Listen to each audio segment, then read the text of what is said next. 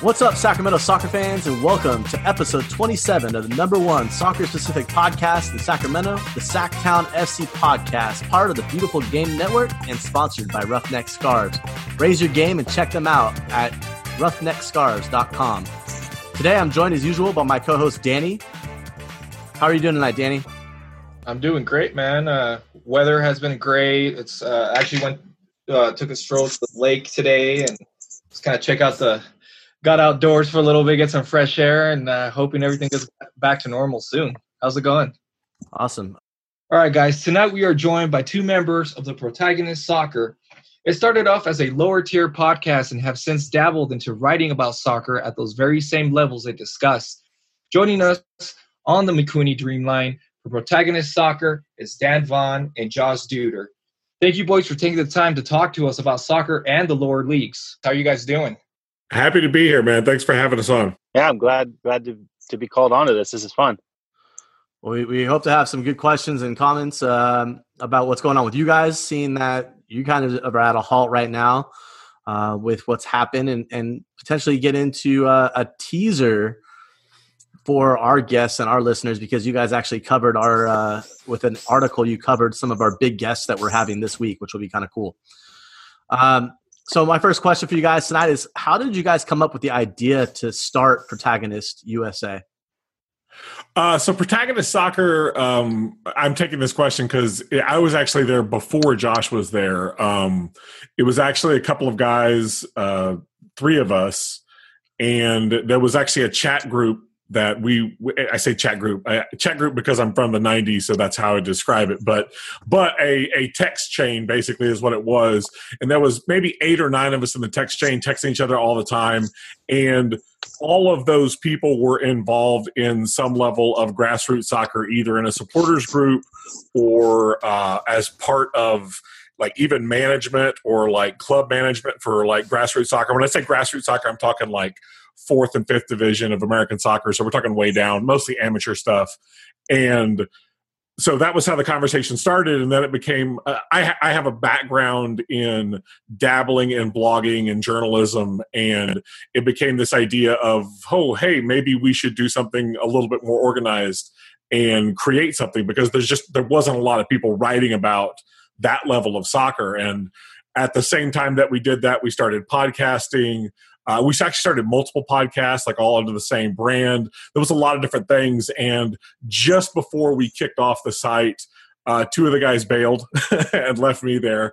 Um, and I had already paid the web fee, so I was like, "Well, I guess I'm doing it for a year now." Um, and uh, and at that, it was right around that time that that Josh uh, came in as a writer um, and it's all volunteers and it's not it's not no one no one's making money yet uh, and um, that's how that's how I was I got there. That's how I became the quote unquote editor. Um, and uh, Josh is the assistant editor and I don't know if Josh wants to wants to give some of his background as far as how he got into it.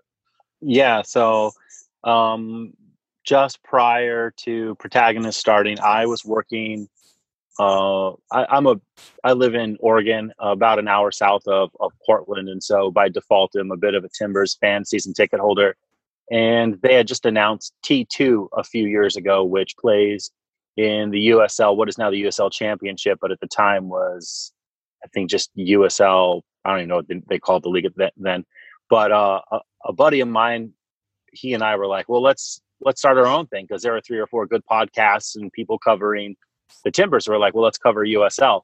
And so he and I reached out. We were like the first couple of people to start covering USL with a podcast called Play the Kids, where we covered T2. Um, and I think it eventually ended up on the um, Beautiful Game Network at some point as well.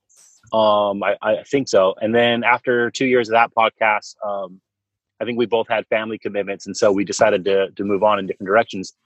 And just right around that same time, a guy um, from I think one of the the founding three members of Protagonist had actually recruited me onto um, a podcast called Soccer Down Here and asked me to let's talk about you know um, NPSL Northwest. So I at the same time that I quit doing the T2 podcast, I just started looking into and discovering, hey, there's this whole world of not just like Division two soccer, but like Division five and Division four, three. There's so much more soccer than we know about. And so I was getting into NPSL soccer, and so uh, was it was it Ryan, Dan that run that did yeah. soccer down here? Yeah. Yep. So uh, yeah, so Ryan recruited me into Protagonist after doing a, an, uh, an interview on his on his podcast and said, "Hey man, we're doing this. We've got this this project kicking off. Um, and I know you you do podcasts." And I said, "Well, actually, you know, I have a um, degree in literature and creative writing, and uh, you know, I was a journalist at Western Oregon University. I used to cover uh, Gridiron Hand Egg and write." you know the weekly the weekly uh, report on on American football. So I would love to write about soccer. So uh, then all of a sudden, you know, a couple of guys disappeared, and Dan's like, "Hey, you want to write a little bit more?" so then Dan and I started doing a podcast as well, often very intermittently, but I think we're we try to be as frequent as we can, but we both have families and, and day jobs. So, and I, I think you guys would know how that goes. Yeah, for sure. I, I get that in. Danny? Yeah, I definitely know how that goes. I just got a new job and I've been working crazy long hours and uh, trying to make the, the the job and the podcast work at the same time. It gets a little rough sometimes. So, um, you guys, how, how did you? What drew you guys into the sport of soccer? Well, Josh's origin story is probably much longer than mine, but I'll tell you mine. I grew up in like a baseball family first. Uh, that's I, I, grew up in the Midwest, and uh, I was a Cardinals fan the late '80s. Whenever they were um, playing well, Vince Coleman was stealing bases before he started throwing firecrackers at kids, um, and I, it was just it was it was small ball baseball, and I love that stuff.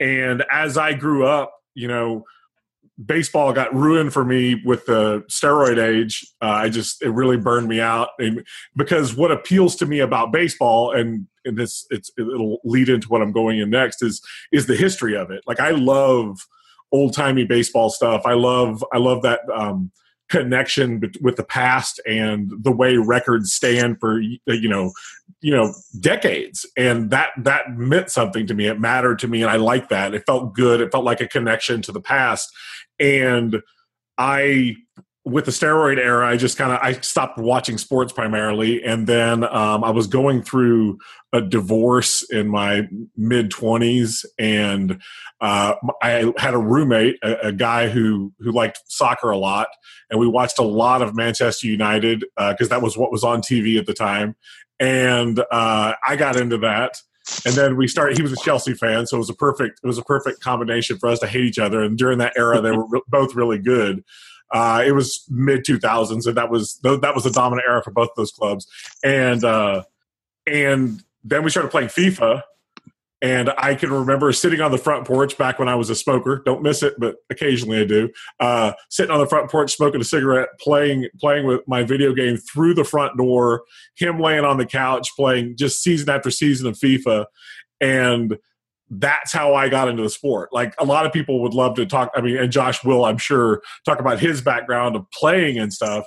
I never played. I've never been in any sort of shape to play soccer. I've always been the shape to sit in the stands and watch or to write about it. and so it's, I always laugh when when I'm around around the game, around supporters groups here in El Paso, where I'm living, uh, the locomotive uh, Eighth Notch and their supporters groups, they do these kick these these pickup games. They're like, "Hey, you should come out and play." And I'm like, "You don't know me very well. I I don't know. How, I hit X and O. I don't know how to actually play anything." Uh, so you know, my introduction to the sport is really. Uh, discovering a game that also had a long history and also had like passion that existed through generations, and that really appealed to me. Um, and then uh, and and again, we don't. I don't want to go. I don't want to talk forever. I usually will. Um, but if you connect that then with the um, the desire to watch your country win, which I also do. Uh, I love the U.S. men's national team, and if, and Josh will even tell you like that's more my club than any club is. I don't I, I don't really have passion for a specific club. I love the game and I'll watch it and and tend to typically have some knowledge of almost every club. But when it comes to the U.S. men's national team or even the U.S. women's national team, easier to watch them and because they're a lot better. Uh, it's it's fun to watch my nation also compete and seeing like all the different kinds of people that come together and play. So that's how I got into the sport. It was mostly as a rediscovering a sport with some history and connecting to that and then of course combining video games in and then just a, a dash of jingoistic sports supporting and that there you go and now that's that's who i am I'm gonna have to awesome. use a dictionary for that word. I have not heard that. It's a, it's a good word. it's a good word.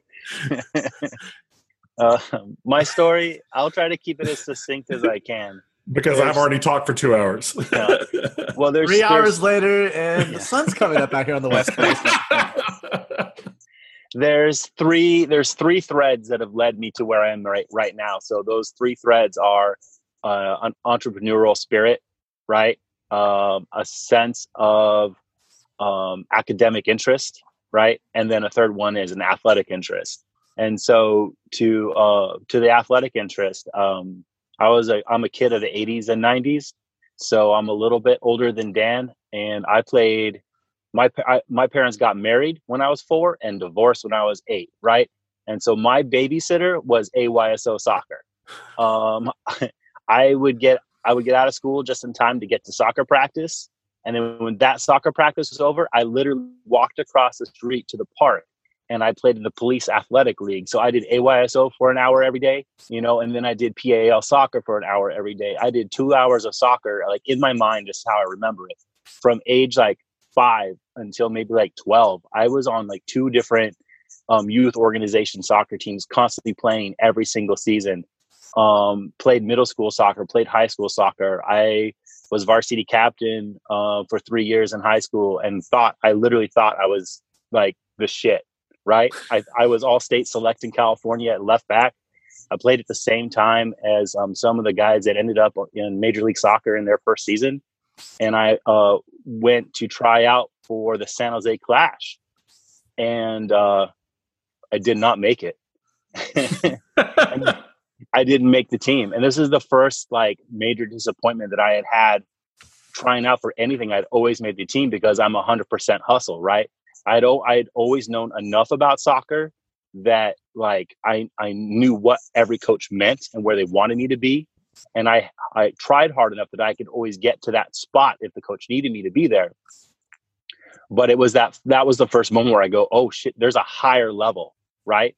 This isn't just about hustle, but this is about soccer intellect. This is about uh, I may have always played in those those those free or those uh those youth leagues, but I never played club soccer, right? So I didn't, I never got into the pay to play program. I didn't have that background and I didn't have that knowledge. So I did not make, I didn't make it to the highest level.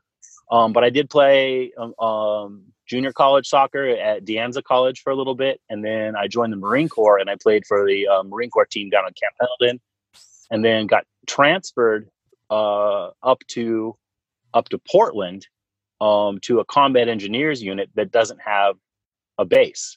So they have a base, but there's no barracks, there's no chow hall. So with those elements missing from their base, you sort of live out in Portland in an apartment with everybody else, and you get lunch and dinner just like everybody else does. You just work a nine to five on the small military base up in Portland, and you get ready to train reservists. Through that process, I also had free time to work civilian jobs, and one of those jobs was working at what is now Portland, what was Portland Civic Stadium, was now Providence Park where the Timbers play. But I worked there um, as sort of like the beer. I would order the beer and work on the kegs, uh, and so I have an intimate knowledge of that stadium. But oftentimes, would go out and play like pickup soccer. Um, you know, I would walk home and play pickup soccer on the campus of Portland State University with guys who are like, "Oh yeah, I'm playing for this, you know, this uh, A League team called the Timbers," or it's you know, it was sort of like 2000 2001 when the timber started coming back from you know they were resurrected from their death from nasl soccer and you saw this these these guys playing soccer i was just playing soccer with these guys in in a and, and I didn't really put one and one together as the timber started to grow. And so I just sort of like always played it. And then I was there at the inception of the Timbers kind of coming back back to life before Major League Soccer. And uh and just as that organization grew into what it is now, I fell in love with with the Timbers, even though I'm from San Jose originally. Like I don't have any emotion towards the the Quakes. Um, you know, I could care less what they do, and it's like I just sort of was reborn with the Timbers as this interest in soccer grew. But um, then I went to school and learned how to write and and cover sports, and I just sort of always wanted to do what I'm doing now. Um, it'd be nice to get paid for it, right, Dan? But but it's a hell of a lot of fun to cover soccer, and um, sometimes in our own little like Twitter bubble, you know, in our echo chamber, we feel like there's a lot of people doing what we do. But if you compare that to the amount of people that cover baseball, basketball, football, there's not a lot of people that cover soccer, and especially at our level. So we we are really on intimate terms with the owners of NPSL teams. They will text us. They they they will text us at one in the morning. I didn't like that article, man. Can you retract that piece? They they you know they'll call us you know at 6 a.m. on a Monday and say, oh, you know what? You know I told you I gave you this quote. Can you change that quote before you run it? You know, and and that isn't that level of intimacy with ownership at, at grassroots soccer. Oh, dude, it's the best. That's important, right? Yeah. I mean, if you think about it, if they have that faith in you and that they're willing to work with you on on multiple levels, it's awesome. I mean, to have that ability to have an owner say, "Hey, look, this was this was crap, right? I don't agree with it," and you could say, "Well, I'm telling the story. We can we can fix it a little bit to you know help you, but that's the that's the story. That's what we have." So that kind of leads us into the next question. Um, about community, right? How important is community to the game we love? I I feel like I always start, but I'm going to anyway because technically I'm the host of our podcast and Josh is the co-host, so it only seems fair that I keep talking. Yeah. Uh, I That's mean, interesting because we're the opposite way. uh, well, look, th- this is what I, what I'd say to that idea. Um, I think that uh, the game of soccer is um, it can be what you want it to be, right? Uh, we look at leagues that are dominated by moneyed interests, and the clubs are run like corporations, and the players are traded eh, or or cut or or or, or um, we sign them regardless of what we think of their character because it's about winning, and that's the case in a, in a, in a lot of leagues. Um, it it comes down to uh, what the vision is for those clubs, and I think that particularly the the lower down the the pyramid you go, uh, the more it becomes the, that community aspect becomes more and more important to the long term success. Because I do think that if if I'm Manchester United or if I'm DC United for that matter, um, I can I can run my club how I want, and there's going to be a certain level of interest no matter what. And sure, it would be great if if my fans love me, but I know they're going to come anyway, and it may be a low number, but I'll still get a number. Of course, in Manchester United City, they'll uh, uh in Manchester United's case, they'll expect those fans to be sold out, and they'll expect to sell kits. DC United case, they'll they'll expect a certain level to show up. So that community connection is only so is only so necessary. But when you get down to the level that even it, you know, you, you, you step down to USL and then you go down a step from to, NISA or to uh, again, the leagues that we cover in the NPSL and the UPSL, and then you go even more local down to where we're talking about city leagues uh, or or really tight regional leagues. I think of like Maryland Majors, uh, where Christos FC comes out of, or or you can talk about the Bay State Soccer League where Providence plays in. Those are leagues that are really strong in their own regions, but at those levels, the community is so much more important because you know you you you may your your club may not survive a single season where people stop showing up for your matches or, or, stop buying kits or stop or stop supporting you online. Like your your club is existing from year to year. And when you exist that way you have to find ways to connect with community. And for those supporters I'll tell you the, the, the most fun clubs are those clubs that connect with their supporters in real ways and activate that community. Uh, you know, I could think of clubs like MPLS City or Detroit City FC. Um, these are, and of course, Detroit City went pro just just this last last season. But these are clubs that have had long runs of and i say long in, in our in our in, in our level of coverage we're talking five or six years is a successful run for a club. But these are clubs that have found ways to connect with their fans in a real way and build a community base that's going to support that club no matter what. And that support will be loud it's going to be sincere and it's going to be vocal about about their opinions of the club and what that club is doing. And that's so important. It's so vital. And at some level, what Josh and I do with Protagonist is also part of that. It's because we're not, we don't make a fortune doing what we do. We write about the clubs in the level that we, that we're interested in and good or bad, how we see what the clubs are doing. That is a, that is a communal effort to offer a journalistic view of a sport at a particular level. And, and I think personally that even a critical view is better than no view at all. A critical view can inspire change and encourage growth and point out things that could be fixed for future for future reference for clubs. And that's all of that's all a good thing. That's all part of community. Um, whether or not those clubs and leagues love it. I mean, we recently. Uh, we recently got access to an email that a, a that a, a league was sending around, and we published it now, they didn't they didn't like that very much, and and I we did get some flack for that. But for us, it felt it felt right to do that. It was the journalistic approach that we take at, at that. We knew we could confirm with the source that it was the real deal, and so we ran it. And that's the way that a real a real website, a real journalistic outlet should run. And you know how the league sees it at some level is you know, fuck it. That's the way it's got to be. You, you, don't. I'm sorry you don't like that. That's not the way this this relationship works. Sorry, Josh. I, I uh, hope I hope I said everything you were thinking. Everything. Well, but between the time you start and the time you finish, I actually forget oftentimes what I want to say, and so I come across sounding like a dud. it's all my fault, by the way. All I I think I, am going to look at uh, I'm going to look at community. There's there's sort of a, a two sides of the same coin uh, we're two different communities that work um, in they interact with each other at, at a lower at a lower league soccer level. Um, and i'm going to start by talking about the timbers and it's just you know there's oftentimes that's just the, the, the root of my experience is just being a, a fan up here of, of soccer in, in the portland area and um, being a member of the timbers army. And so last year you had the major league soccer banned the Iron Front as a symbol of, of political action or the threat of violence from their stadiums. Um, the banning of the Iron Front symbol became incredibly problematic for the Portland Timbers organization because they they utilize the symbolism of the Timbers Army as a as a marketing resource, and so they they were catching shit on on on both sides of this from the Timbers Army Army community we're saying you can't simultaneously use us as a marketing ploy, right? And then kick us out of the stadium. Like that doesn't work.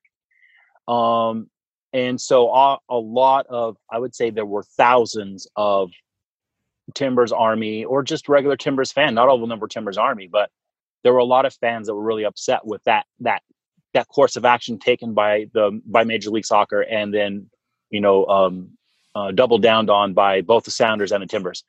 Um, as a result of that, just at that time, I had kicked off this brand new this campaign to start a brand new soccer team of my own. Um, I just founded in the last six months AC Chehalem Valley, which is effectively a third or a fourth division women's soccer team here in um, in a regional league in the Pacific Northwest. And I started it out of a, out of a passion for soccer and and a, a kind of a calling to create something wonderful for my local community. Um, but they, you know, I had literally, I mean, I was a week into this campaign of of just starting showing off the badge and what we were about, and someone had asked, "Well, if we show up to your game, can we wave the flag?" Well, when you only have ten fans, you're put on the spot right away. Okay well politically i wasn't i wasn't planning on becoming a, a, a, political organization but now this is a very politically charged conversation in twitter which can blow up in your face really fast. So i decided to go with my gut and say well okay yeah if you show up you can wave whatever flag you want to. You know if if that is a if that is a flag well i should i have to rethink the way i said that no, you could not show up with a swastika, right? No, you couldn't show up with a Confederate flag. No. I think under normal uh, any circumstances, I would have disallowed that.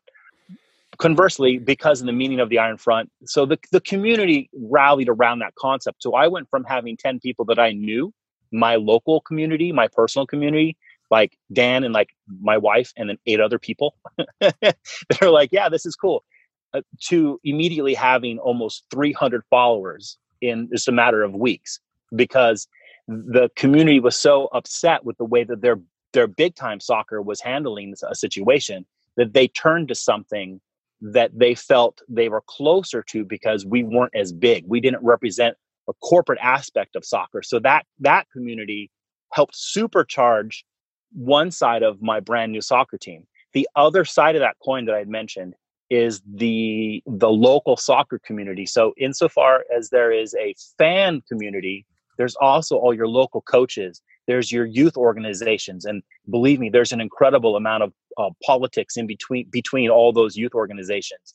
You know, in, in a city uh, like like Portland, we there are at least 12, 15 separate youth organizations that are pay to play organizations. They all have different schemes, they all have different plans and makes and models, but they are competing for little kids on the field, right?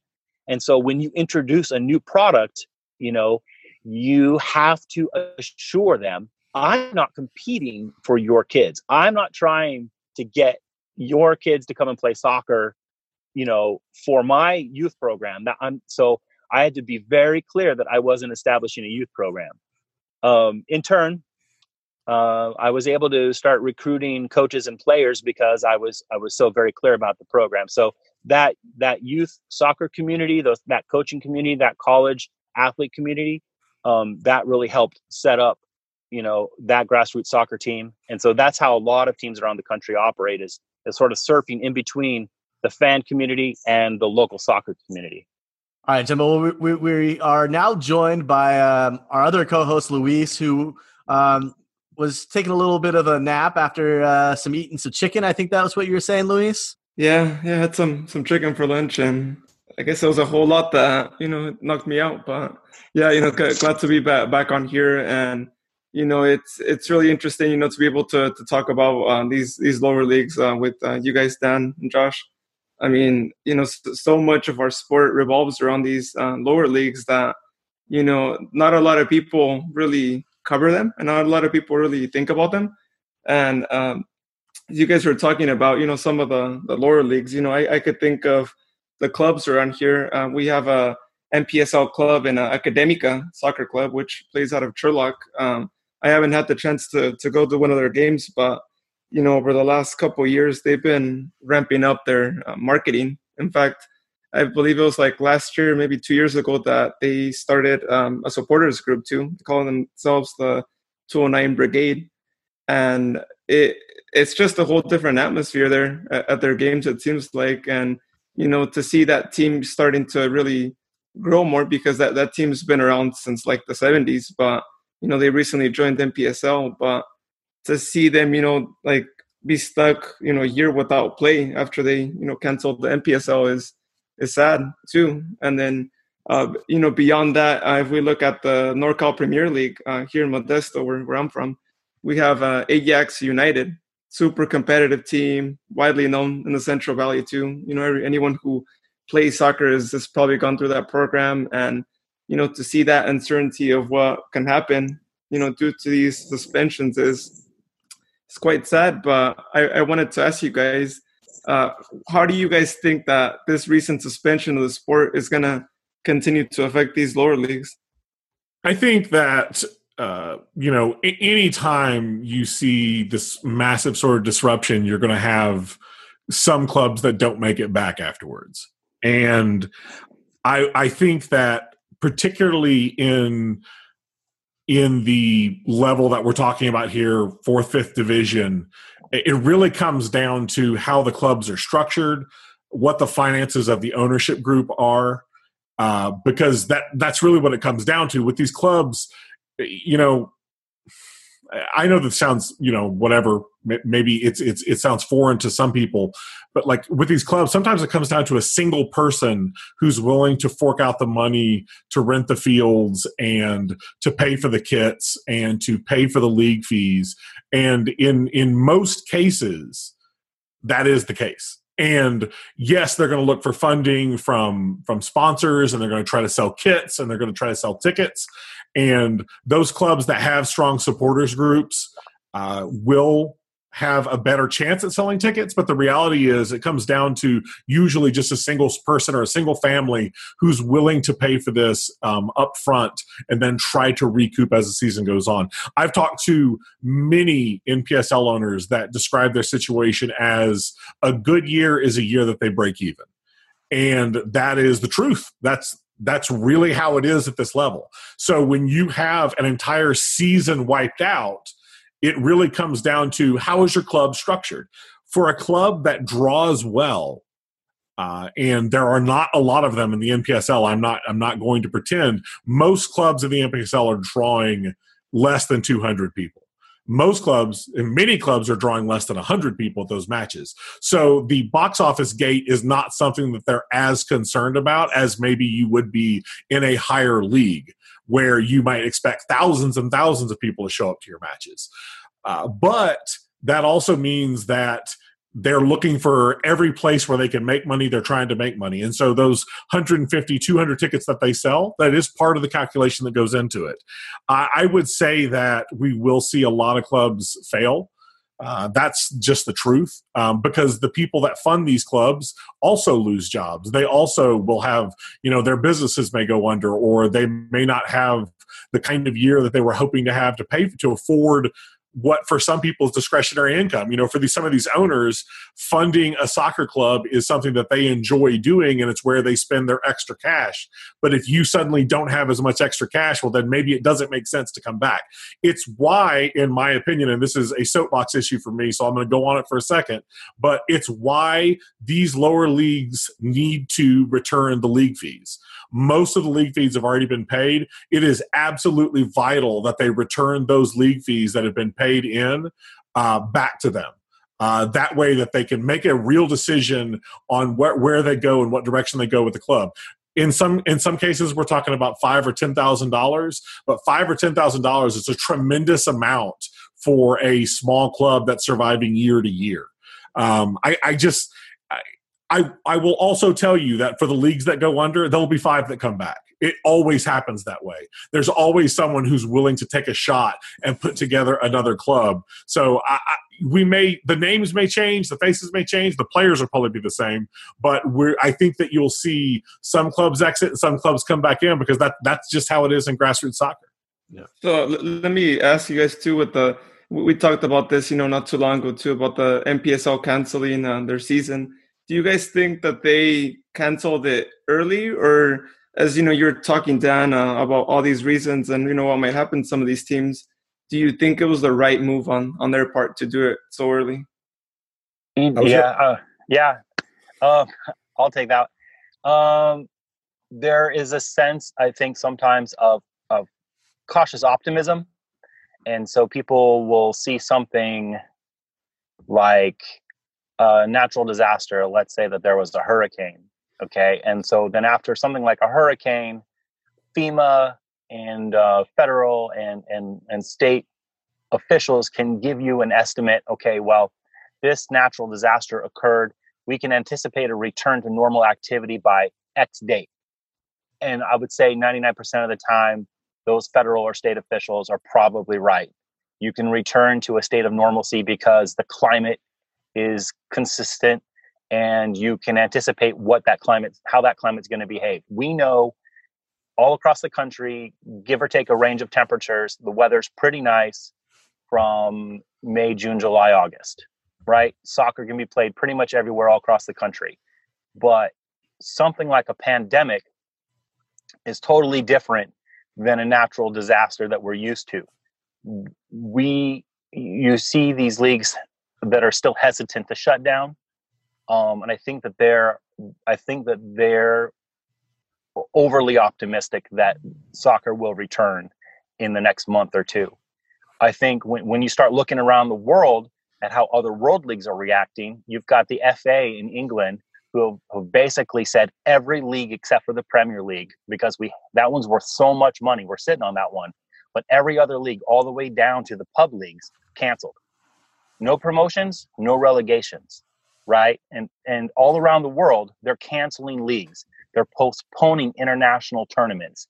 I don't think that it's irresponsible to say, you know what, let's just let's pull the plug on this season. Um, because even though some of these lower league teams in, in the United States live and die by those gate receipts, there's there's other there's a natural turnover that that Dan alluded to. Every year between the NPSL and the UPSL, between those two leagues alone, there's over 300 teams across the country. And every year between those two leagues alone, we're not talking regional leagues, we're not talking we're not talking state leagues or local leagues, but just NPSL and UPSL, 30 teams die. Go look at Wikipedia and, and it'll show you 12, 15 teams from the NPSL died this year, 12, 15 teams from UPSL died this year. But every year, 12 or 15 teams come back to both leagues. Um, this this is going to be more devastating than the normal state you're going to see 25 teams disappear. You might see 30 teams disappear from the league because the state of their finances um, is is not as deeply affected by the the the gate, you know, not as deeply affected by selling tickets as it is. Just like I'll echo what Dan said, that you'll see, you know, these teams will suffer um, because the guy that owned the team you know he ran you know three four franchises of of a, a chain restaurant, and those restaurants were all closed down for six months.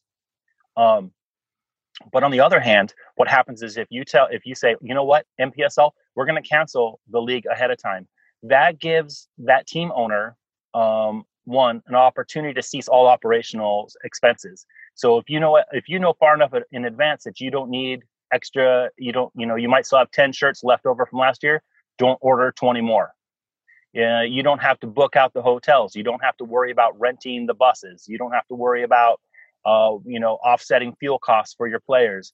Uh, all of those peripheral expenses, those don't exist, right? So, whereas you can imagine they might be losing money, they don't need to rent the field. They don't need to rent the stadium for their games. They don't need to rent the field for practices. Um, so there's money not spent. There's money not earned. So some of these teams are going to be break even some of them are LLCs, some of them are S corps, some of them are just a soccer coach who said, "Hey, I've got an idea. I want to start a team." You know, and they're not necessarily business savvy. And then some businesses or, or some of these organizations are set up as nonprofit organizations, um, and so you know sometimes they'll already have received their money for the year say if you've got a primary sponsor they they dipped in gave you $5000 for 20 for 2020 season oh 2020 season got canceled I'm a nonprofit organization. That money can sit in my bank indefinitely and I'm not going to get taxed on it. So guess what? 2020 2020's next. 2021, I'm set. I still got 5,000 in my bank, you know, as long as you can work that contract. So there are going to be teams that live, so there are going to be teams that die, and there are going to be teams that, you know, um, are, you know, going to be resurrected. So it'll be interesting to see. Josh is a smart guy. Second smartest guy on our podcast, but smart. Um, I, I, wanted to say, I wanted to sort of build on that a little bit, which is that, you know, soccer uh, at any level, and and just like every other sport, is is part of the overall economy, and what people have time to focus on or spend money on is going to change, especially when you know hell six million people are filing for unemployment. You know it's it's it's like we live in really like desperate times for a lot of people. And certainly some of those people are soccer fans certainly some of those people would buy a kit or buy a soccer or, or, or buy a ticket to a soccer match and those people may decide this year is not going to be their year and it's going to be a rough time. I think it's going to be a rough time for everyone for a lot of reasons, but it's also going to be uh, a, a thing that we recover from because we always recover from things. And so it's just, it's, I think that uh, one awesome thing on a podcast I recently recorded, uh, a, a, guy was talking about, he's a kit manufacturer or designer. And uh, Robbie Smuckler from Icarus, I might as well plug him, he's fantastic. Uh, but he was talking about, how if you want to do a rebrand, now is a great time to do a rebrand because you got nothing going on. You don't have to have these kits out for another year. We can work on them and get them perfect, and you're going to look fantastic. That's one perspective to have. Like you, you can find the silver lining in whatever cloud you want, and I think that's that's for all of us now to do.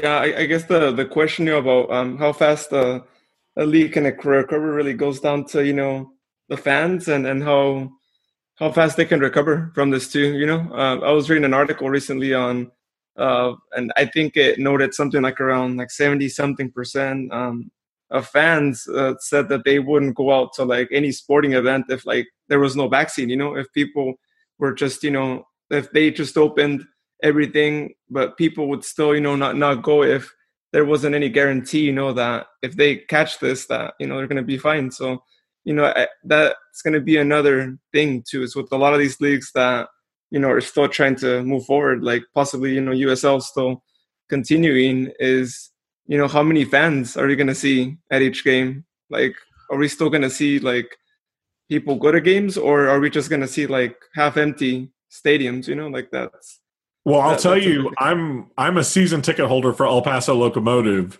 uh, I bought three tickets for my family this year, which probably is why the pandemic happened. Um, but uh, I, have joked that I purchased a Liverpool kit, and I'm a I really don't care much for them, but it was on sale, and I can't resist a kit if it's on sale. And I, I, I've, I've told them that this is the reason why the pandemic happened because it had to stop Liverpool from winning um, winning the cup this year. But I, I, yeah, I mean, I have tickets. I have three tickets. My my wife and my child uh, for the locomotive match, and I'm telling you, I don't. I would not go until I was 100 percent confident that it was safe to go. You know, it's one thing whenever you go to uh, a lower league match when there's you know 50 people in the stands you can still do social distancing but when i stand in the end behind behind the net with the rest of eight notch like they're right up next to me. And so it becomes a much more intimate situation where i better hope we're safe. And that certainly is in the back of my head right now. And if they said if they said they were going to start kicking off matches next week i'm not sure i'd be there.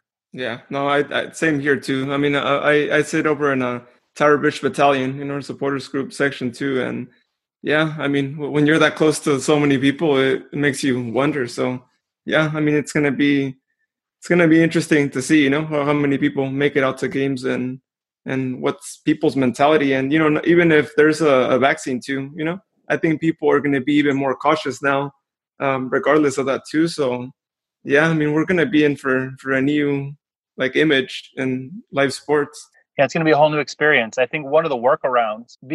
If, so, Dan, you mentioned that you you one of the things that draws you to soccer or sport in general is sort of the history of it, and then when you have something as catastrophic as a pandemic that sets a, a whole season, it sidelines the whole season. It's sort of like it sort of derails the history of soccer. And so we almost need these teams to come back online. We we can't demand it be irresponsible for the fans, but if if or when we start to see testing become um, more readily available and reliable information about testing, then do we say, okay, it's safe for empty empty stands. Um, if these players can, have been tested for antibodies and we all know they've either had it or they or they or they won't catch it or they're asymptomatic of it or whatever the case may be if it's safe for the play to return but we don't get the fans in the stadium there are workarounds so uh, the my team ac chehalem valley that i i've just started running this year um, we unfortunately canceled our season but one of the programs i was working with was a guy that runs a, a oregon sports beat and for $500 um, which you know that's that's for $500, he'll come out with a, a, a, whole crew and he'll set up cameras all around the stadium and film it. Um, and he can stream it from his own website, or you can stream it straight to MyCujoo. Uh, and so we can look at something like MyCujoo, mycujoo.com and say, how can they be the savior of soccer or an, a similar organization that can say, okay, we've got these empty stands, but do we still have fans? And if you were a season ticket holder, would you pay? Would you would you not ask for a refund on your season tickets if they took that money and instead invested it on filming the team play matches that you could watch streamed? Sure, it's not the same experience, but the history and the records keep going your football season, your soccer season continues, your team gets to keep playing, your your season ticket money gets to keep them in operation and you still get soccer. You just have to watch it from your computer or your phone.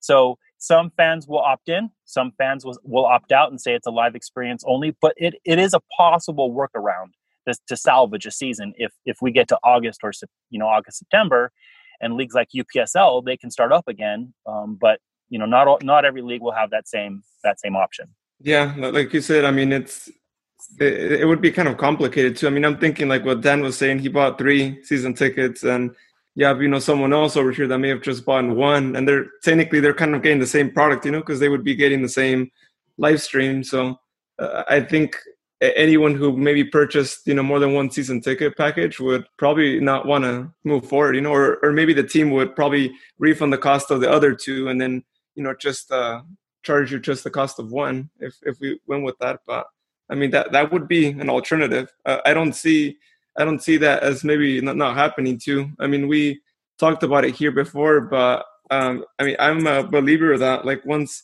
this thing gets cleared up, they're probably going to play at least a month or two closed door, and that this might be you know the way that you kind of go around uh, pleasing all the season ticket fans is you know you give them that option and see who sticks around.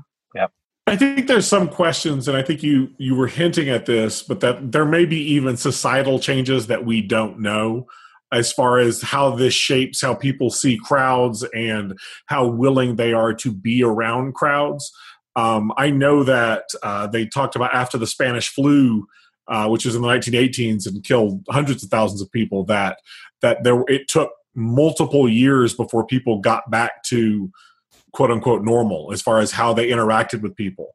And so we I, I, don't know if that same thing is going to happen here. Probably depends on where you are in the country and how had, how bad your area gets hit. But, you know, I could see I mean, we're already seeing some of the changes that are happening in New York and on the East Coast. These are places where where I mean, things are really bad right now, and it's changing traffic patterns it's changing environmental um, how, how the environment is it's changing all, all, these things that have been the same for really hundreds of years well maybe not hundreds of years but at least decades and so it's it's no it, we should probably be prepared for what the new normal is when this is all over whatever it is if it's less trust in the government if it's um, how we f- physically interact with each other. What what do we expect of personal space? Um, how big is too big of a crowd? All of those things might change because our perceptions are shaped by what we're dealing with right now. Yeah, definitely. So, so what do you guys think uh, our current situation will do to the momentum of women's soccer? You should ask an owner of a women's club. Yeah, I was on mute. oh, we will. We will be doing that uh, this week, actually. So that will be a good conversation yeah. to have with her. Yeah. Well, and uh, additionally, I, I AC Chehalem Valley, the club that I run, is a women's team, um, and I founded it as a nonprofit. That's why I kind of chimed in on how nonprofits are are organized. Um, so I, I, think it's interesting, uh, and, and I and I can't wait to listen to your next episode with your with your next guest. But um, from the third slash fourth division perspective of regional women's soccer um, you know we i just set this thing up i just i just had a coach appointed i just had um, 30 women who paid a registration fee to play soccer for my organization i just refunded 30 women their $75 registration fee you know so my bank was was full and then my bank account was you know put all that money back into their pockets. I couldn't keep that money. There was no way I could keep that money. And as Dan alluded to, that's what leagues should be doing as well.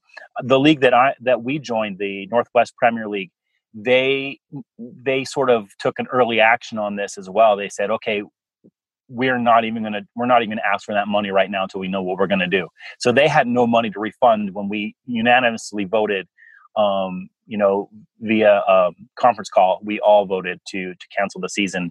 Reluctantly none of us want to do that but um, it's the right thing to do for the players it's the right thing to do for the volunteer coaches and and people that show up and and just want to watch their girlfriend or their best friend or their daughter play soccer um, it's the right move is to cancel the season uh, out of concern for health and safety. Uh, insofar as momentum is concerned, uh, you know, I, I, um, I've always been interested in women's soccer. I had a poster of Mia Hamm up on my um, up on my wall, right next to my Alexi Lalas poster and my Eric Wynalda poster.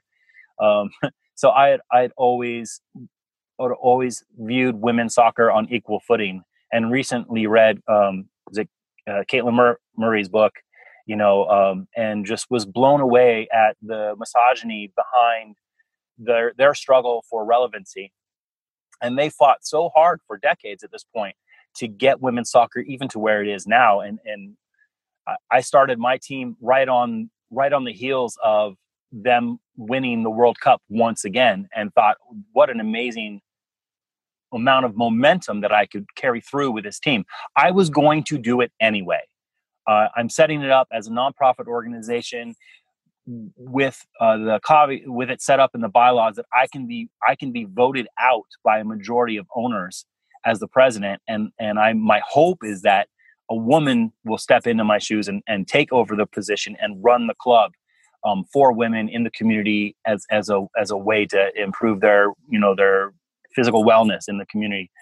But how does that affect the momentum of soccer? Is that you'll see the girls, the girls that were going to come to the game as as um, the ball girls, or the girls that were going to come to the game to be the mascot, or the you know the girls that were going to you know they just got done with their Saturday morning soccer game and they were going to come out and watch uh, this semi-professional women's soccer team play soccer because I'm giving every kid in the community a free ticket. If you're 17 or under, you're in for free. And my hope was to get 700 kids in that stadium um, and have them all watch soccer. And I wanted little boys to watch women play soccer and just see that it, it, not to make a point of it, just so that they could visually take it in and be like, well, women play soccer as well, right? Men do, women do equally. But for little girls to look at it and think, okay, this is something to aspire to.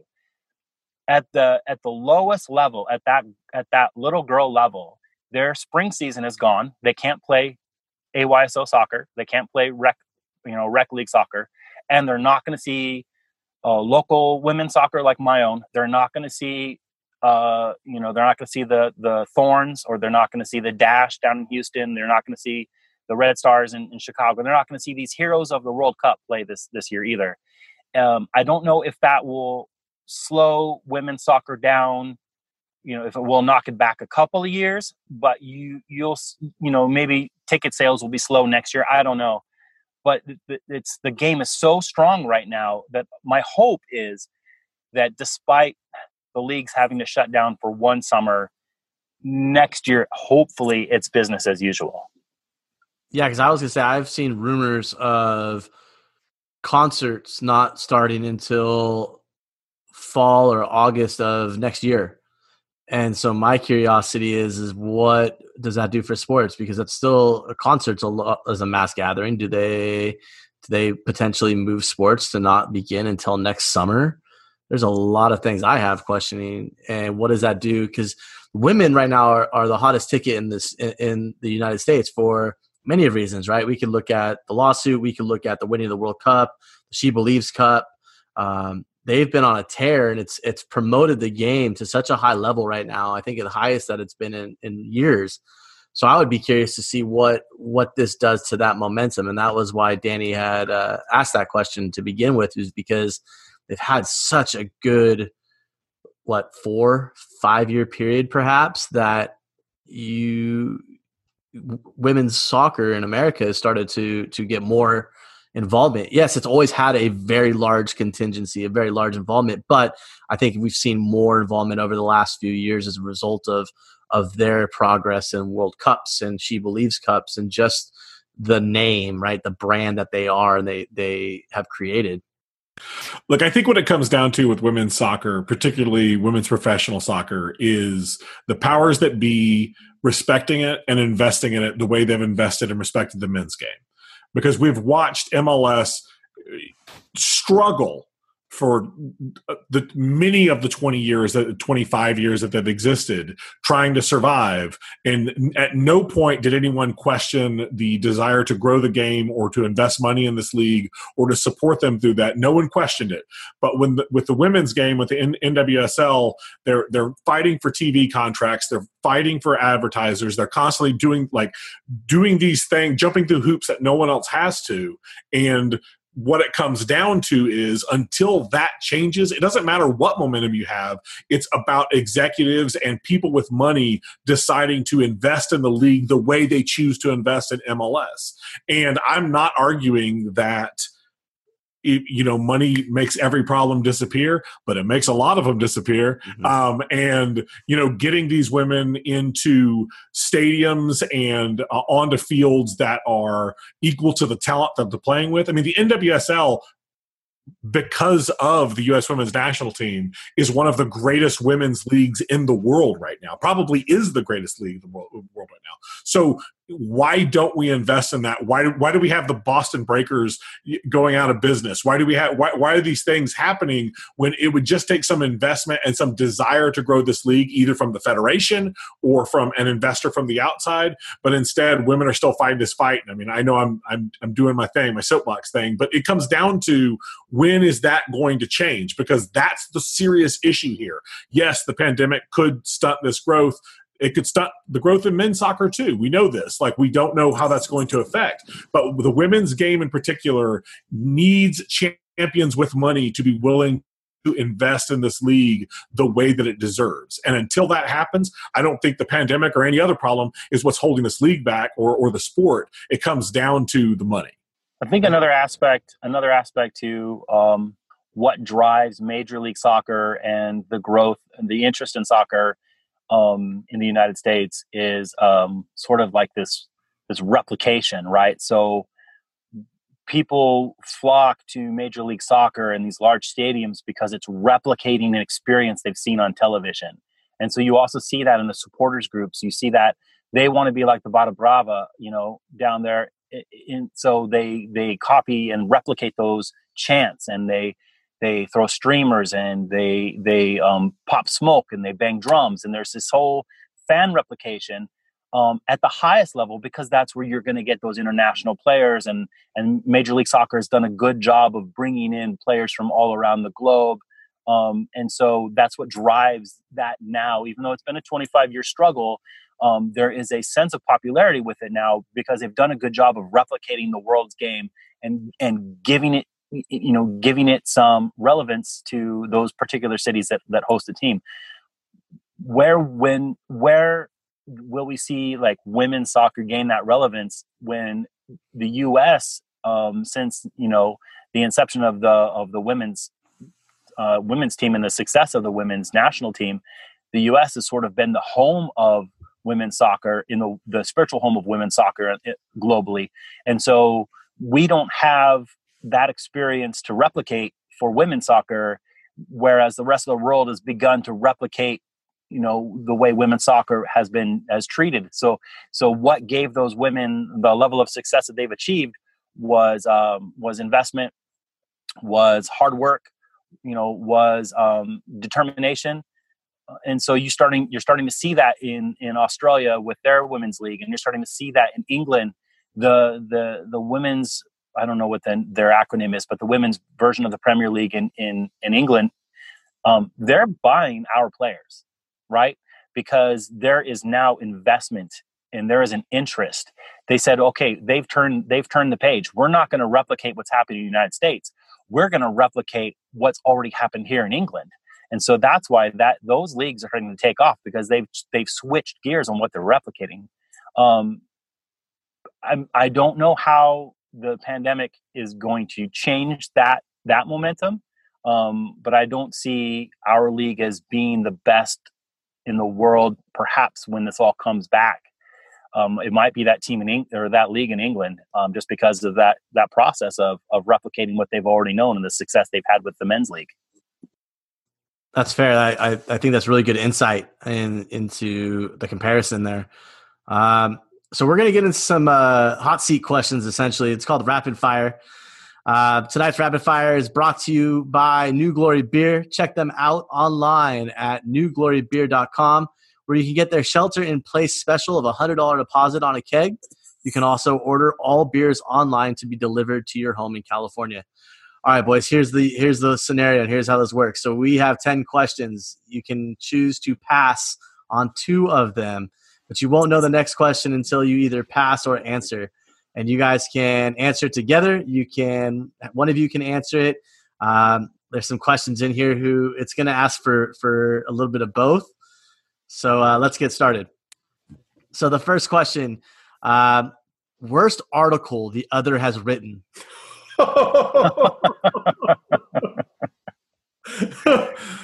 Oof. It's got to be one of the old men yells at the sky. You bastard. You bastard. Those are good pieces. Some of them are great. And sometimes I'm like, yeah, you're just an old man. I'm the one that named the names you the dang did. piece. You It's did. just sometimes just a guy yelling at the clouds. And I love you, buddy. it's a fair criticism. I do this. I do this piece sometimes as a filler while I just sort of rant for a while on different takes. So yeah, fair enough. Well, I'll say that um, there have been a couple of historical pieces that Josh wrote that are a little longer than they probably needed to be, and I probably could have edited them down. But I'm a friend as well as his editor, and so I have been kind. Brilliant. I'm not even hurt by it. My my wife my I've asked my wife to to kind of like read them before they get to you, and she's like, I can't. Her eyes just long. glaze over. I don't even know what these words mean. Stop it. It's called Tired Eyes. Uh, next one is uh, which uh, badge would you guys kiss, uh, El Tri's or Sunderland? Wow. Well, I don't have any problem kissing Sunderland's badge, but I know he'll have a problem with that. Yeah, won't do it. Uh, yeah, fuck El Tri forever, man. Uh, you'll, I will. I, I, I'm sorry if I'm cussing, uh, uh, but I, I hate El Tri with a passion, and it's it's dangerous because my wife's from Mexico, and so is all of her family. So Oh, match match days with El Tri in this in in this house and their house. Typically, we separate. I'll stay here, and she goes over there with her family, and and in the last couple of them, they get to come back and make fun of me, and I start getting texts from all of the family member because they all making fun of me. I mean, I have a massive tattoo on my chest for the U.S. Men's National Team. Like, I'm not like I'm serious. I'm serious about this. Like, I. I it's a, it's the I- it's the real deal. So yeah, but I know Josh feels the same way about. Yeah, I think we're gonna. I'll pass on that. I'm good. I, I don't need that one. I, I'm. I, that, fuck that. You Fuck that answered it. Yeah, I guess I did. That's not a pass. That's an answer. the, the, that uh, the, Dos a Cero time must have been bad, right? When that was Ugh. Well, the Dos a Cero was great when it was from for us. It was that it was whenever Berhalter. Well, actually, no, it was it was it was a Burr, it was Berhalter when it was it was a warm up game. It didn't matter, and then he put out. Uh, don't get me started. See, this is you're, I'm I'm heating up over here, man. oh yeah, yeah. All right, Josh, what do you got? Uh, I'll I'll kiss uh, El Tri uh, before I touch a Sunderland kit with my hands. Uh, I watched uh, Sunderland till I cry, and I just thought it was hilarious. You're such a bastard. I like have absolutely no sympathy with those fans because I've been a Newcastle supporter since 1982. Right, my my uncle worked over uh, as a as a a wind surfboard sail designer. It was you know wacky thing that a guy that smokes a lot of weed does for a living.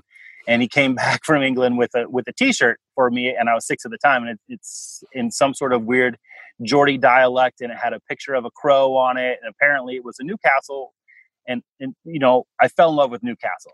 Um, that's my team, right? That team picked me uh, as a kid, and so that that runs deeper than anything for me. All right, next question is a U.S. men's national team question. Uh, marry, love, and kill. Right, so you can marry one of them, kill one of them, and just make love to the other. Arena, Klinsmann, and Oh. Bradley. I'm gonna pass. That's all, Dan.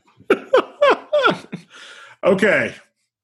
Uh, I um, I, I'm I'm making sweet sweet love to Jurgen Klinsmann. He he strikes me as my type. He seems like a good soft man he wants to talk about feelings and he wants to try every he wants to try every position right? Like he has, he's not married to anything. He's open to all ideas. Things are going to get real freaky with him. You know maybe i'll be a left back one day and maybe i'll be the striker the next. Who knows? It's I, whatever position i'm in it's the one i was supposed to be in. That's not what he said? Oh my so, god. so perfect on that. Um if okay if i gotta kill one it's definitely bruce arena. I'm killing him. That gas bag i'm so done with him. And uh, i guess that leads me to marry bob bradley. I, I'm okay with that. I, would like a guy with a little more hair, but you know, I'll settle for him. He's a he's a damn good coach. Man, you're passionate, Dan. Sweet passionate love to Jurgen. I never. This is. I did not think this was going to get here at this point. I, I, you say I've got more alcohol on me before that. no, and then and uh, what I love the most, Dan, is the uh, like the bad answers. You know, because it's like you throw in like a really good jab.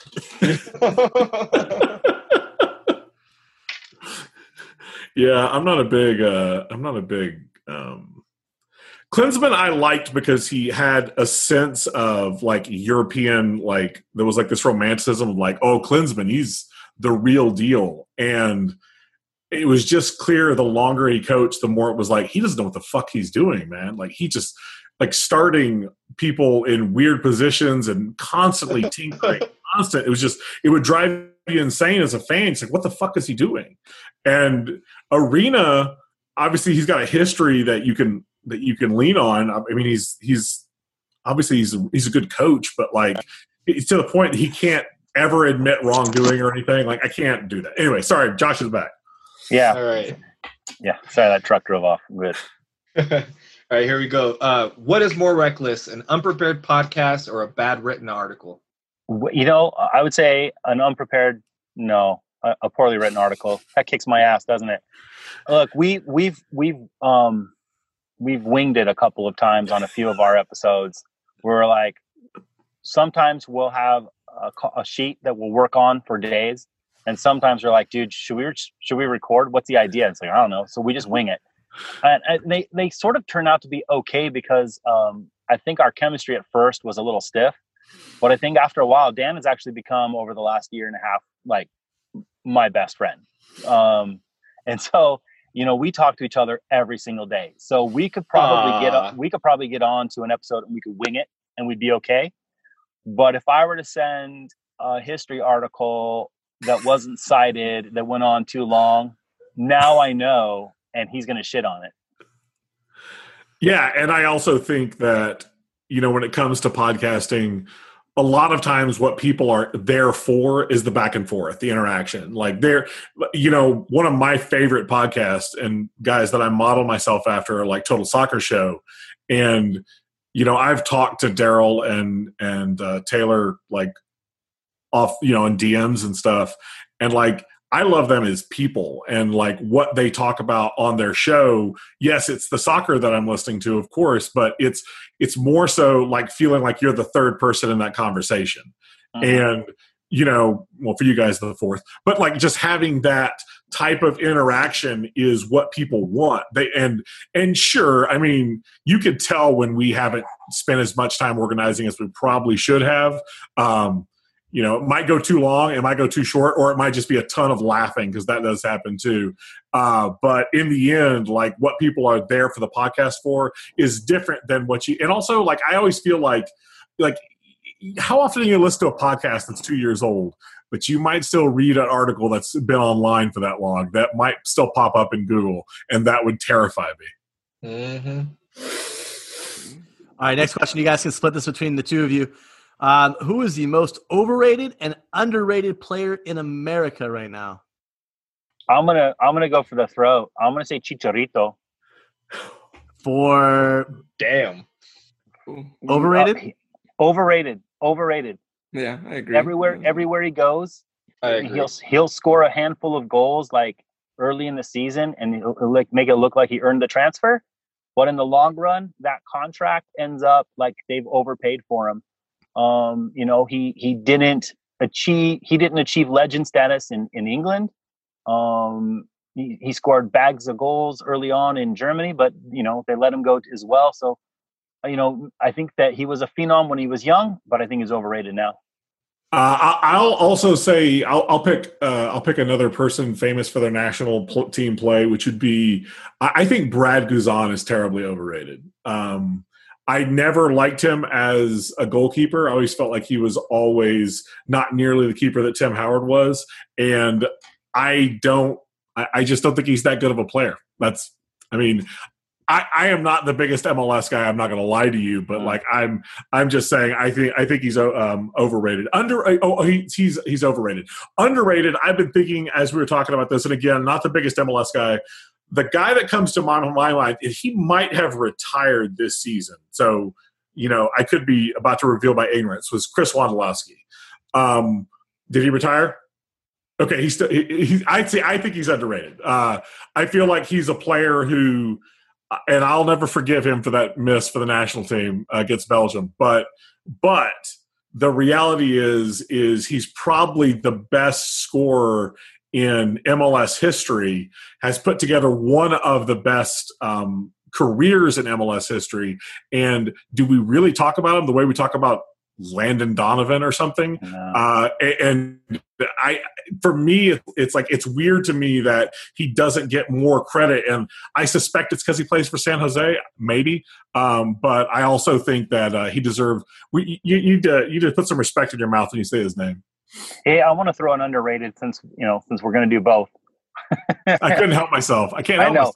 I want to throw in uh, Roro. I think you guys know I'm talking about Rodrigo Lopez. Ooh uh, who's one of literally one of my all-time very favorite footballers. Uh, he used to play for Portland Timbers early on. Um, he scored some amazing spot kicks in international friendlies. Um, I just had the absolute pleasure of meeting him after a match once. He was one of the nicest guys you could ever meet, and he spent a great deal of time playing in Sacramento. I don't know where he uh, did he where did he go? He's still he's back in Sacramento and he's back in Sacramento. He's back, and that's and, where he's staying. Yes, yeah, yeah. And so uh, I have a I have a, a meeting. I have a, a conference. Probably not going to happen, but it's scheduled to happen in August in Sacramento. And I the first when I first saw that thing pop up, I checked to see if if uh, what the Republic schedule was because I, I would go to a Republic match to watch them, but I mean just to watch Roro take the field one more time if I could watch it live, you know. Un- amazing player, great guy. Well, if that does if that does happen and and there's a game, uh, hit me up. Will do. I, I, want Josh to show up at his front door and knock on his front door like he was that's, advising you to do. That's, that's what I was. That's what I did.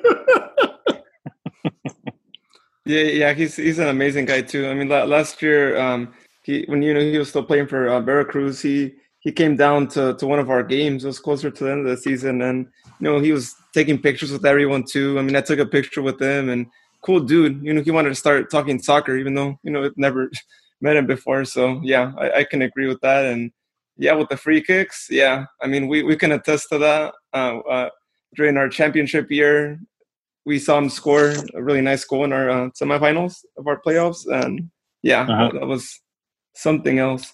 So next question we have here: um, If uh, you guys could play for the men's national team, or be on the bench for women's national team? What do you choose? I'm on the bench, dude. One, I'm not that good. And secondly, let's say if I'm on the bench for the women's national team, I'm still going to get a ring, right? I'm still going to get to jump and hold that trophy yeah. at the end of the tournament because the women's team wins. Pound for pound, the greatest soccer team the U.S. has ever fielded. Yeah, definitely. Josh is right. wow, bold of you. the ring the ring argument is what got me it's like it's true like i'm gonna go to the world cup i'm gonna be the favorite i'm going to maybe i don't ever see the field but at least i'll be i'll be that close to some of the greatest players in the world mm-hmm. the entire time. Not only do they actually go to the world cup they win it.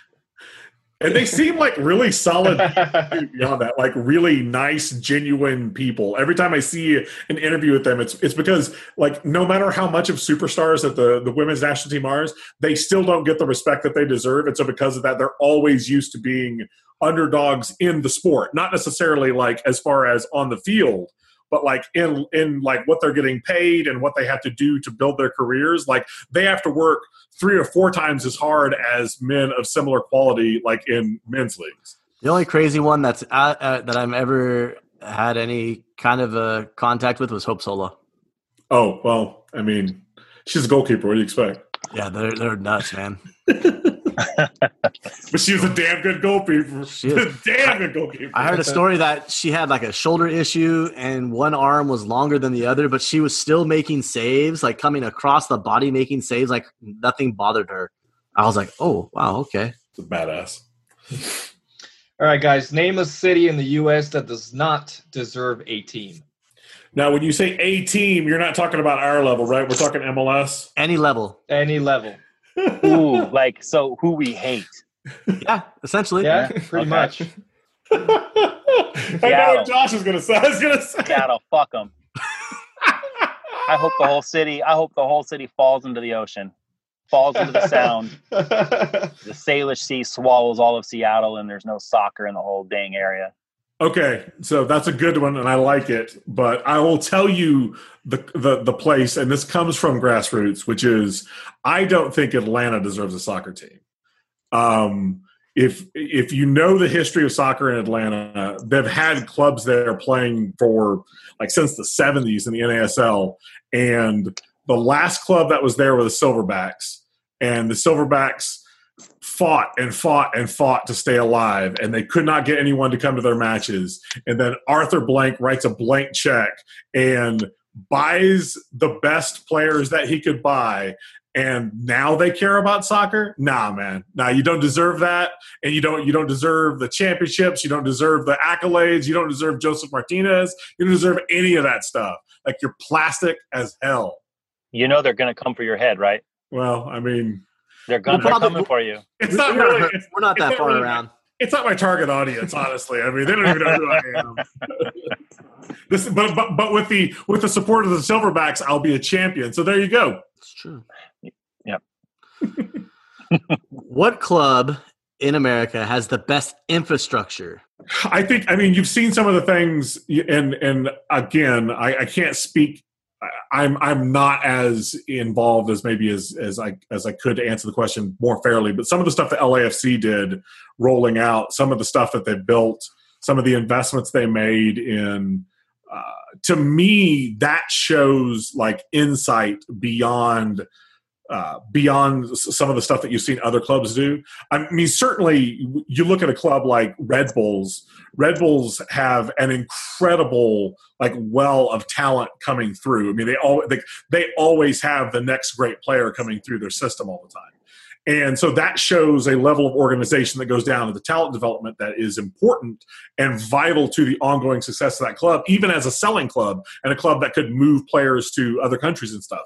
But but when you look at um, the like LAFC, which again talk about a club that's brand new, uh, they some of their facilities are just they're world class, and it's because of the money they had, the money that they but but spending that money wisely and building um, a a home, uh, practice facilities, and all the rest of that that come along with that. Like to me, that shows like an insight into what they're doing beyond uh, just you know putting a soccer team on the field and hoping you make some money back when the league gets a bigger TV deal.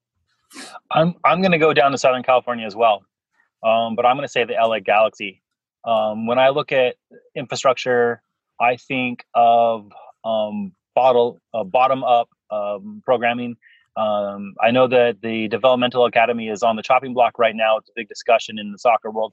But what LA uh, Galaxy have been able to do since their inception is grow their program constantly. Every year, they're bigger than they were the year before. They have a WPSL side that has won a championship.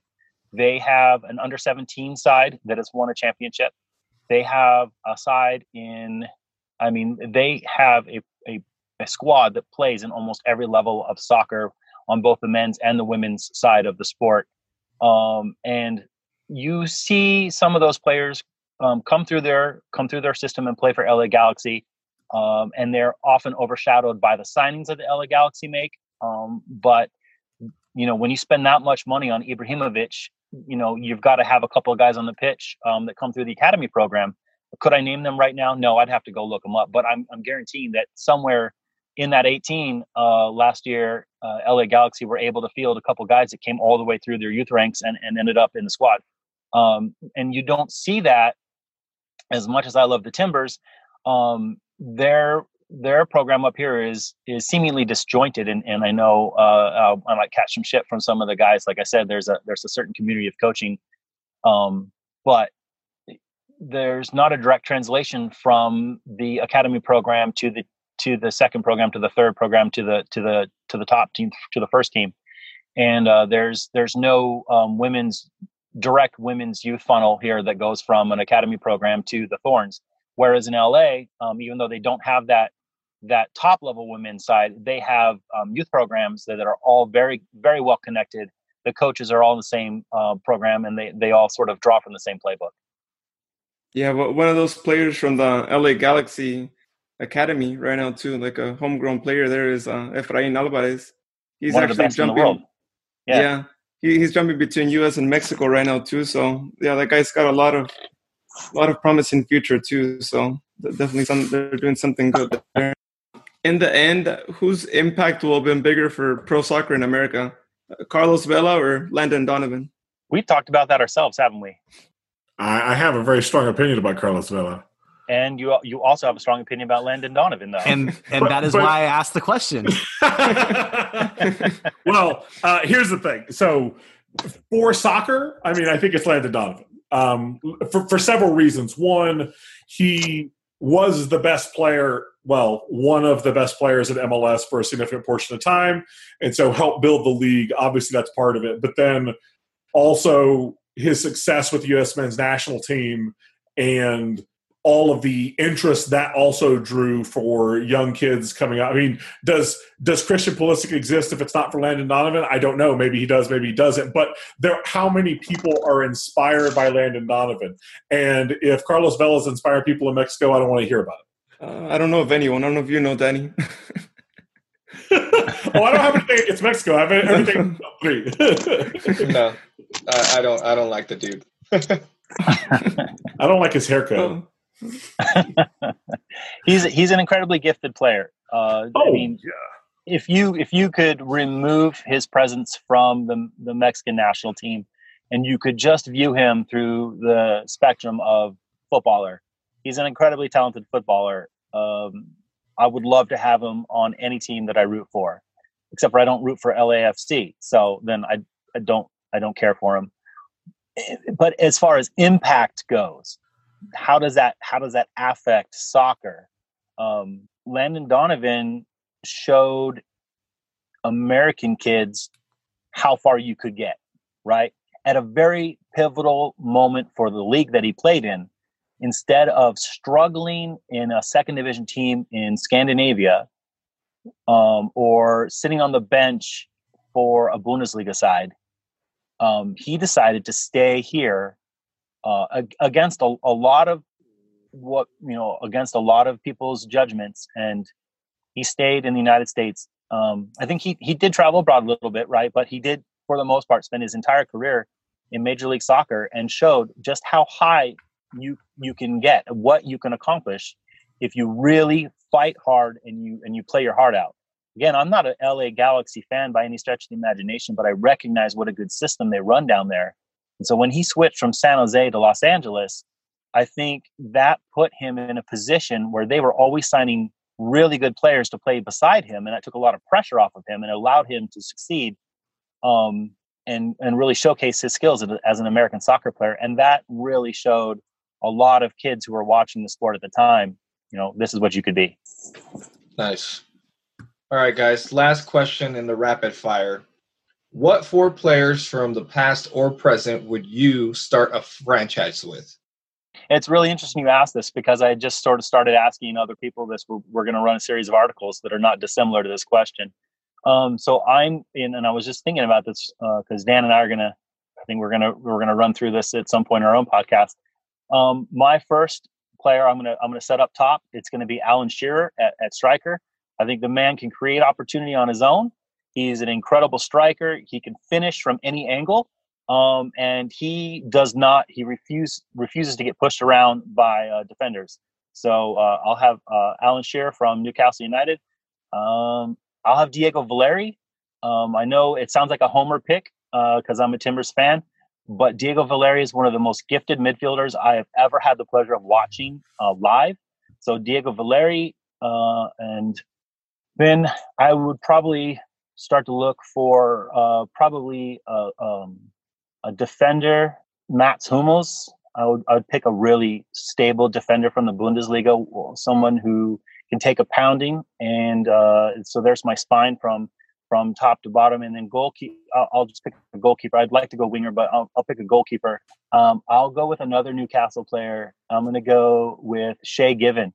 Um, Shay Given was an incredibly talented keeper, um, and I think for a very long time saved Newcastle from what looked like it could have been a, a devastating loss but instead put up a lot of amazing saves. Uh, Shay Given played for a long time, very sturdy goalkeeper, and I think that he would have done well in any other Premier League team. He just happened to play uh, for Newcastle.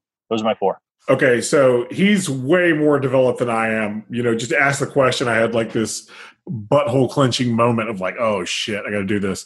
Um, I- will tell you that if I'm picking, if I'm picking players that I love, I again because I came to soccer late, my history with soccer is just not as deep as as Josh's is, and so uh, even watching other leagues. But I'll tell you that if I'm starting a club, I'm always picking players that are my favorites and aren't necessarily the best. And if that's the case, um, I'm going to go back to like 2008 Manchester United, and it's going to be Rio Ferdinand, Paul Scholes, Wayne Rooney, and I, I, I, and then I'll break from that and offer my favorite U.S. men's national team and the backbone of any club, which is Deuce. And I'll take Clint Dempsey because he'll play right in there with them. To me, those players have grit and passion, and I'll take that over all of your special your special moves and your dancing around, your footwork, and all the Ronaldos and all that stuff. Like I'll pass on all of that. I want guys out there that look like me and that play with all the heart in the world. And at the the end of the day, I'll take whatever we get with them.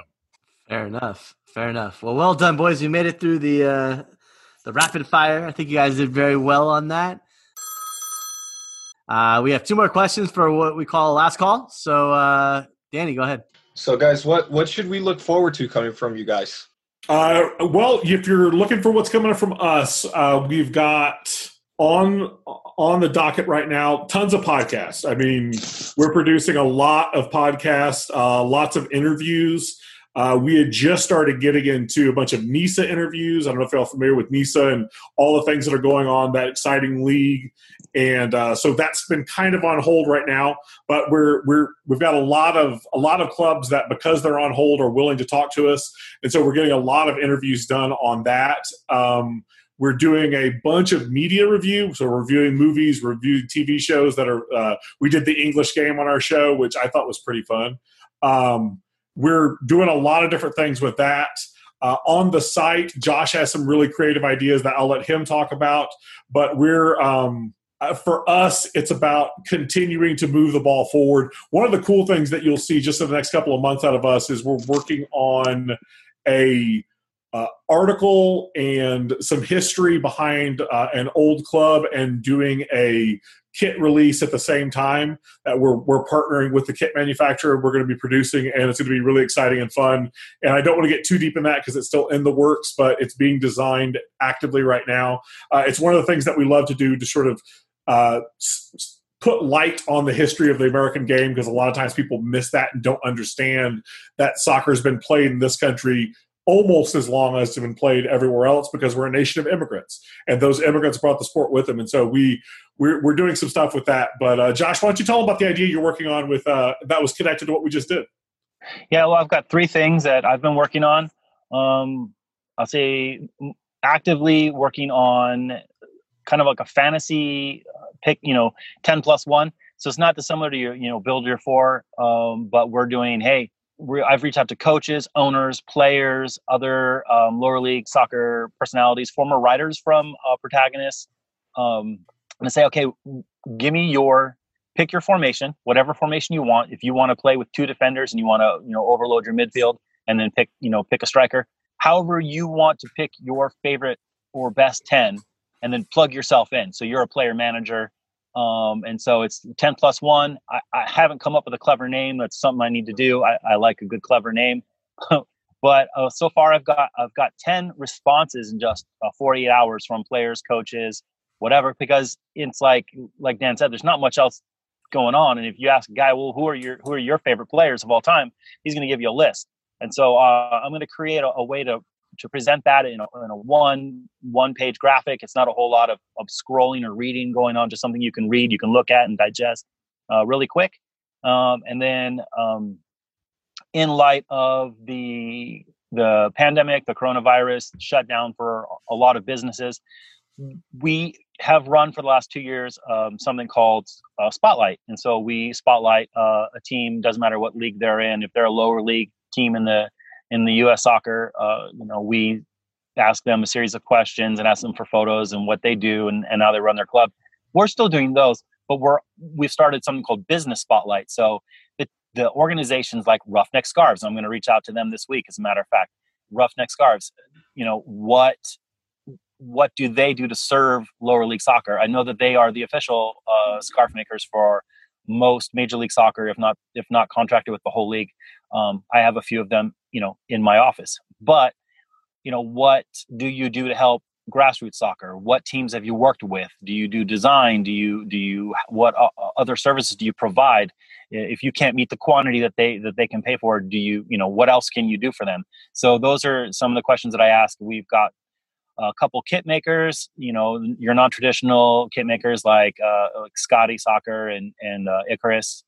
Um, we ask them a series of questions like that as well. So we'll have some business spotlights, and then thirdly, um, and not a whole lot of work on on our side, but um, we've decided to um, ante up a little bit of cash out of pocket to help sponsor the lower league E Cup. And the lower league E Cup was uh, was uh, we have an article on our on our website about it. Uh, goes into greater detail than I could even possibly uh, try to pick from my own brain right now. But um, it was a response to knowing that the NPSL was shut down and then watching all these other leagues get shut down. And and uh, the guy that started it kind of looked at it said, well, you know, what can we do to help these teams still stay relevant? Because when there's no matches and there's so then there's no social media, these teams don't have anything to do. So he, he created this bracket and I think he thought he was just going to have 36 teams, and I think it's well over what 124 or something like. It was massive. It became Xbox and and PS4. He's in. He is in discussion right now. I was texting with him last night.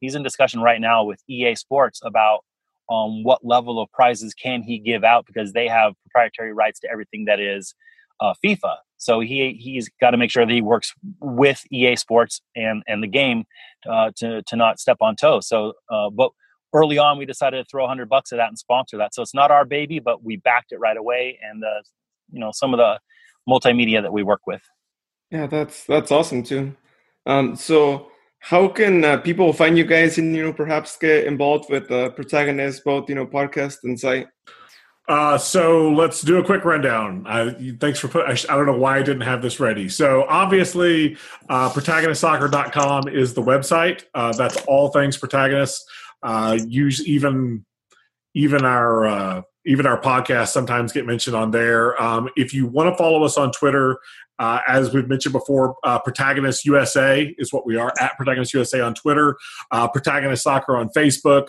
Don't expect updates on Facebook. I'm not 50. I don't want to post about politics, so I don't use Facebook very much. It's a placeholder more than anything else.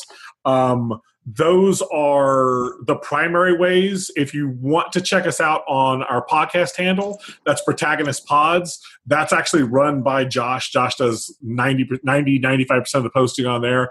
I tend to run the Protagonist USA handle. Um, and obviously, if you're looking for our, our own handles, I'm at Soccer Barista. That's what I am on Twitter.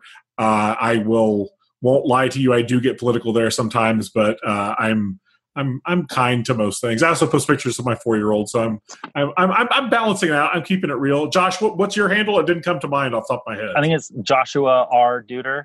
Uh, oh, how original! Pretty, well, you know, I think a long time ago, I I thought I was going to be some sort of soccer brain, and my original handle was like, was it like soccer thinker or some stupid shit? I wasn't. I don't even can remember. And like you know when you don't put out as much content as maybe Grant Wahl or you know like how can you hold yourself up to being R.I.P. some sort of yeah you know or, or like the armchair analyst like g- guys that genuinely put out high quality consistent content regardless of how you feel about that content they're very they they're consistent um, and and uh, they get paid the big bucks to do it or did get paid the big bucks to do it not a jab just a reality. Uh, so you can find me joshua r. Duder, uh, on twitter. I i'm a little less political but i lean i lean left and so you'll often see me retweet or like things that are liberal or liberal minded but i i tend to not let my personal politics or my personal belief in, in the political system leak into my writing uh, and I don't think I, I make mention of it very much um, on our podcast as well. I, I, I, stay neutral. I work for a chamber of commerce, so uh, I you know most of the small business owners are conservative, and I, I wouldn't say batshit crazy conservative, but they lean right, and so I just tend to keep my politics a little more to myself, just for professional reasons. Awesome. Well, thank you so much, gentlemen, for taking the time to join us today. Um, we wish you the best of luck with what's next, and we hope to chat with you guys soon. Awesome. Thanks for having us on. Oh man, All right. thank you. It was a lot of fun. Oh, no worries, gentlemen. Cheers. Thanks. And now a word from our sponsor. Today's guest was brought to you by the Makuni Dreamline. Makuni is offering $15 off your order of a platter and has made it easy with the Makuni app. Please make sure to pre order, stay in your car when you arrive, and they will deliver your meal to you in your car. Visit them today at makunisushi.com or better yet, download their app available on the App Store or Google Play. Don't forget that we can be found on all social media platforms. If you want to take a look on Facebook, you can find us on our own Facebook page, Sactown SC Podcast. We can be found on Twitter and Instagram at the handle at Sactown FC. And we can. Whoa, whoa, whoa, whoa, whoa, John. We cannot forget about our amazing partners, California Storm.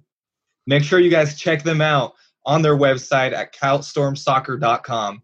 Um, also, check them out on IG and Twitter at CalStormSoccer and on Facebook at California Storm. Yeah, so if you guys are on Twitch looking for our account, uh, we can be found under Sactown FC. If you want to play against me or John, um, my Xbox gamer tag is Sactown FC. For John, he's on PlayStation. His gamer tag is Sactown underscore FC. So send us a message. Let us know if you want to play against. And hey, we could even probably do a live Twitch if you don't mind. And you know, we could broadcast our game as well. So yeah, let us know, and you know we're ready to play a game anytime. And just make sure you're not that guy who does rage quitting because if you get whooped by us, we're still going to talk trash. And then if you beat us, we're still going to talk trash. So don't rage quit. Own it. If you're getting taking that L, we'll we'll be as grace graceful as we can be with our L's. So just remember that. Um, we also have our own website. A lot of you have probably already seen and heard about it. Um, it's sactownfc.com. Here you can learn about how the show came together. You can um, get a hold of us from the contact bar. We also now have our uh, Soccer's Pulse site or section for everything that Seth uh, will be putting on uh, as it relates to upcoming events, news, information around the globe for soccer.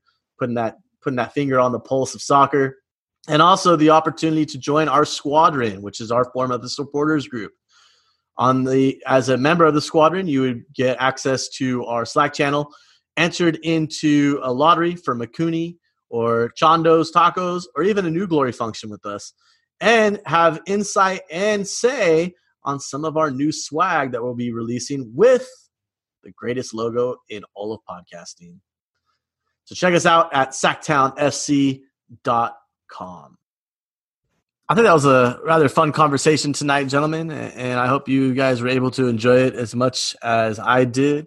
I think there were some good things that we we learned and got took away from our conversation with Josh and Dan. What do you guys think? Yeah, I, I agree. I mean, really interesting conversation. I mean, uh, I think I'm looking at the NPSL canceling now on a different viewpoint, and it definitely changed, you know, the way I understand, you know, why they did what they did, and you know, now it, it makes total sense why why they would do that. Yeah, absolutely. I agree. Uh, they were very knowledgeable. I loved, you know, Dan's answers. He he backed up everything, uh, even things he wasn't sure of. He just you know threw his uh, a great opinion on there. I loved how they stayed positive on you know teams ending, but teams always come back and start. So it actually did provide a lot of hope uh, for people that are worried, uh, you know, about you know teams possibly going under. And I would also add, you know, I also liked, you know, how much they're investing in the sport. Um, that's really amazing on on some of the things that they're doing with uh, the investments. But yeah, I mean, it's it's amazing. I think with their knowledge, it was really good to hear what they had to say. I, it added a little bit of more value to what we'd talked about recently with the league folding and, and gave us some better insight than the information that we'd provided. So, uh, Josh and Dan, if you listen to this, thank you so much for for giving us that extra information, and we'll do everything we can to uh, get you in contact with uh, our clubs here in Davis and Sacramento. So that's all we have for today. Thanks to Dan Vaughn and Josh Duder from Protagonist Soccer for joining us, and to you, the listener, for joining us. And make sure you subscribe and give us some positive comments so we know what we are doing well. We listen to every episode, we play it back, um, we air check ourselves. So be nice to have uh, people acknowledging or giving us some insight. So from us here at Sactown FC, cheers, everybody. Thank you, everyone. Have a good day. Bye, everyone. Thank you.